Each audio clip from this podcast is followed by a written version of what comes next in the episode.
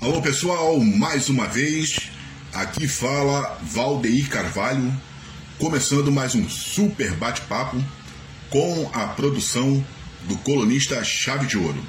E hoje nós vamos falar sobre um tema que está muito em pauta, que são as questões indígenas.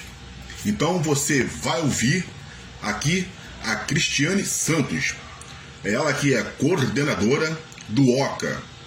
O OCA é o Observatório Cultural das Aldeias Invisibilidade da Mulher Indígena.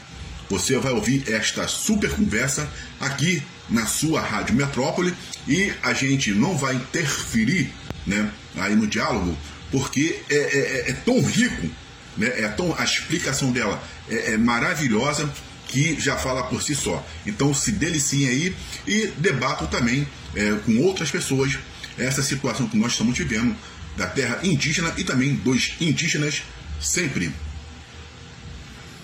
Olá a todos. Bem, eu comecei a minha luta por direitos humanos com a participação na intolerância religiosa, que era o GT de intolerância religiosa na Central do Brasil, ali que nós iniciamos e hoje é o Conselho Interreligioso do Estado do Rio de Janeiro. E a visibilidade da mulher indígena ela não se faz presente na, nos dias né, que se precisa voltar a mulher às, às leis e direitos de mulheres. A mulher indígena ela nunca está nesse miolo, né, nesse, nesse foco. Ela é vista, mas não é olhada. Né?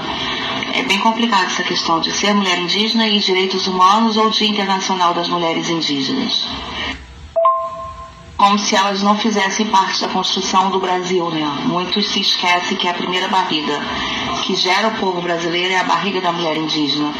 Porque quando o Brasil é invadido, as mulheres indígenas já estavam aqui.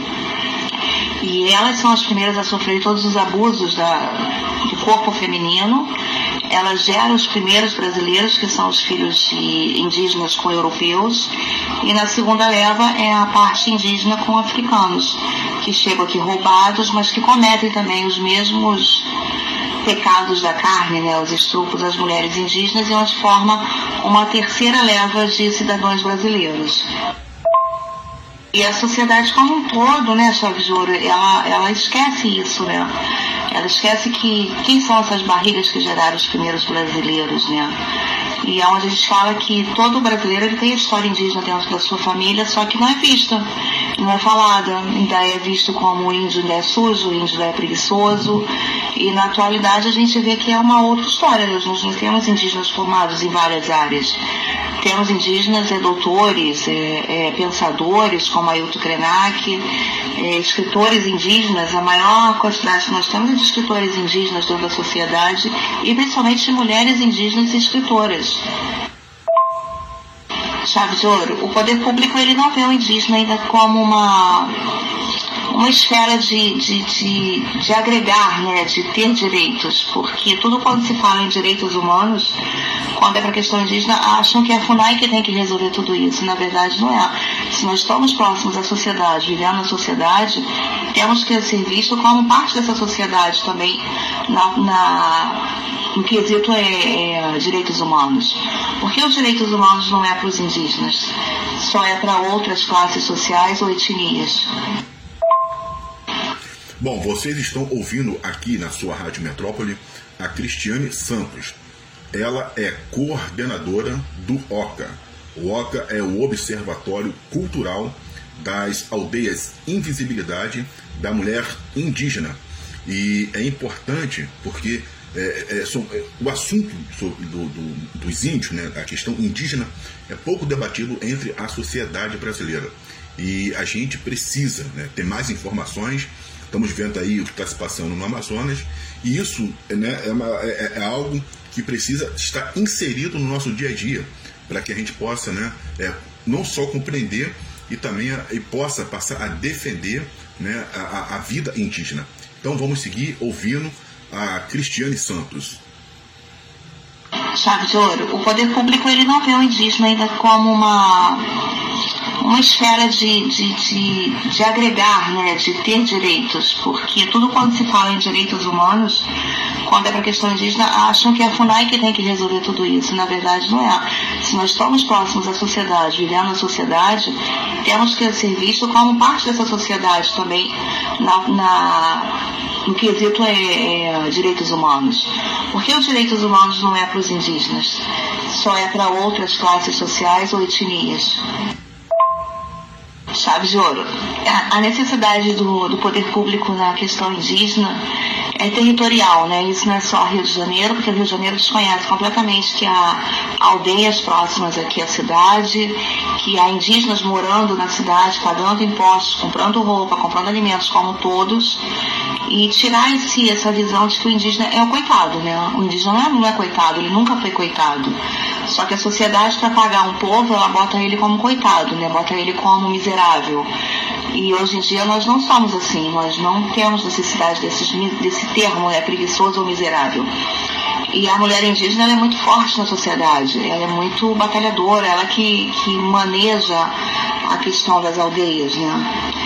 E ela que hoje em dia vai para fora das aldeias vender esse artesanato. Antes os homens iam, mas as mulheres também hoje em dia começam a ir.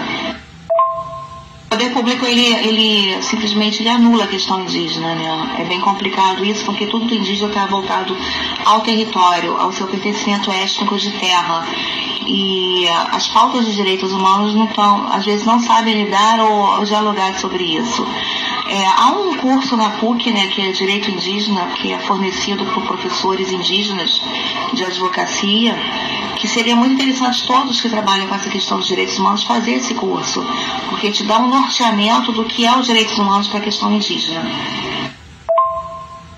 A minha maior decepção hoje em dia, né, eu milito já desde 96 por aí, ou até antes, não lembro bem a data, a decepção é que você está presente nas, nas, nas questões de direitos humanos, você está presente nas questões de intolerância religiosa, só que você não é vista. É, você milita, eu milito há todo esse tempo e nunca sou, sou vista como algum, alguém que possa falar sobre a questão. É sempre vista como a Índia que está querendo ganhar dinheiro em cima da questão, ou que está ali para parecer. E quando a gente vai dialogar sobre essas questões indígenas, é sempre uma, uma dificuldade de quem nos, nos pergunta ou quem nos vê, né, realmente. É bem complicado a questão de decepção com o Rio de Janeiro. O Rio de Janeiro ele não consegue ver a questão indígena, ele não consegue compreender a espiritualidade indígena, que indígenas são diferenciados, mas que vivem na cidade. E a maior luta é ver que você cria sementes né, que podem replicar essa questão da intolerância religiosa, que isso possa chegar a outras esferas, né? Que indígena também tem espiritualidade. Ouro, eu agradeço o convite.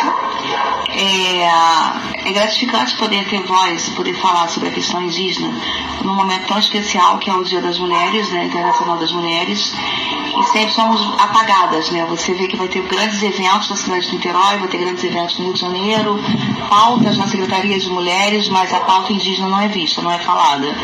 Então, que, do que adiantou militar esse, ano, esse tempo todo, né? E chega na hora que a gente precisa falar, as mulheres são esquecidas, as mulheres indígenas são esquecidas. É uma luta constante, tanto para ter eventos, tá, estar em eventos, estar em feiras, estar em locais que, que haja a visibilidade da mulher indígena. É um pouco decepcionante, mas eu acho que a luta não pode parar nunca, porque é uma questão que precisa ser debatida sempre, quem não é visto não é lembrado, né? Infelizmente a sociedade é dessa forma. Rádio Metrópole. Música e informação na medida certa.